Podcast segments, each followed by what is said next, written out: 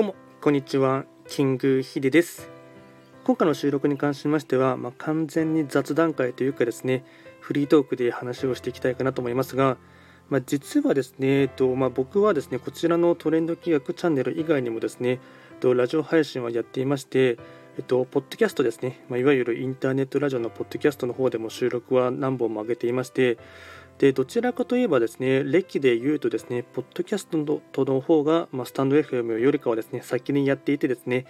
ただ収録の本数がですね、まあ、全然ジャンルが違うということもあってですねまばらっていうのもありますしあまりですね決まった曜日にですね固定してやっていくっていうことでもないないので、まあ、結構ですねうん、まあ、再生回数とかはですねまばらなところもありますし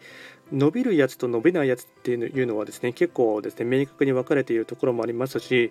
あとはですねそちらの方もですね、まあ、あんま台本とか作り込まずにですね、えっとまあ、大枠だけ考えてですね話す内容になっていますのでまあですねうんその後も特に編集もせずですねそのまま音楽、バックグラウンドのミュージックだけつけてですね、アップロードしているというところがありますので、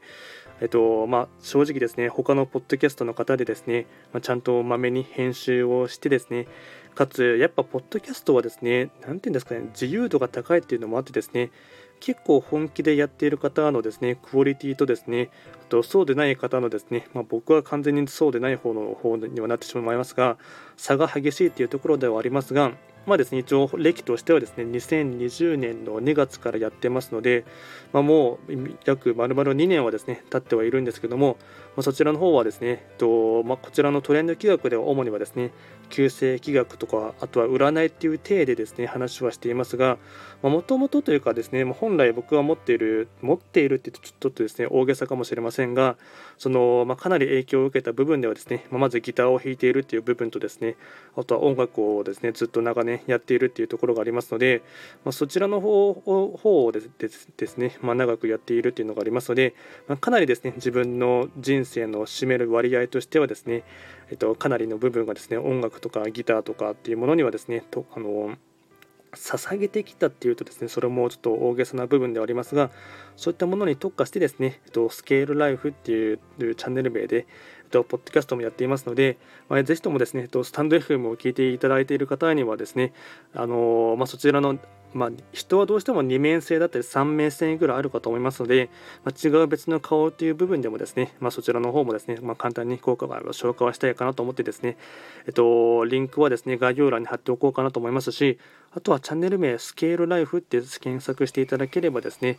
えっと、まあ、Apple でも聞けますし、あとはポ、えっと、ポッドキャスト、えっと、Spotify ですね、でも聞けますので、まあ、ぜひともですね、そちらのですね、えっと、もう一つの顔の方でもですね、あの聞いていただければなと思います。で、個人的にはですね、えっと、まあ、これもですね、ポッドキャストとスタンド FM でですね、一リスナーとしてですね、どっちの方が多く聞いているかというとですね、僕は完全にですね、ポッドキャストの方がですね、えっと、よく聞いているんですね。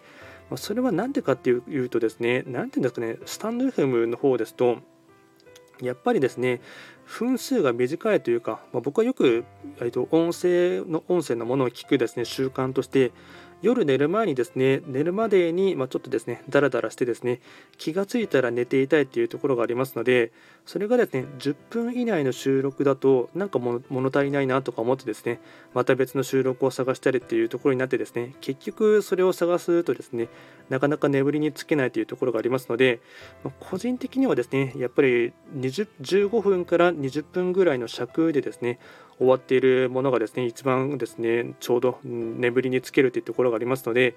まあ、それがですね適しているのがですねポッドキャストでですね、まあ、だらだらとですね、えー、と聞きながらで時には面白いものが発見してしまいますと、何回もですね収録を遡ってですね聞いてしまうというところはありますがただそういったですね、えっとまあ、ながら聞きで、かつ眠りにつけるっていうところがですね、まあ、僕の生活の中ではですね、溶け込みやすいというところがあってですね、ポッドキャストの方が、まあ、個人的には生活の一部としてですね、一リスナーとしては入っていますので、まあ、そういった観点から見てもですね、うんまあ、もっとですね個人的にはポッドキャストのですねスケールライフっていう方もですねどんどんと力を入れていってですね、まあ、そちらで一ですね、えっとまあ、ポッドキャスターっていうものとかでもですね、えっとまあ、多少なりともですね食っていけるようにですね、えっとまあ、食っていけるって言うとちょっとですね難しいかと思いますが、まあ、一つのですね収入の柱を増やすっていう部分ではですねかなり考えている部分がありますので、まあ、まだまだですね2年経っても全然ですね、えっとまあ、そちらのポッドッドキャストではですね1銭も1円もですねお金は稼げてはいませんが、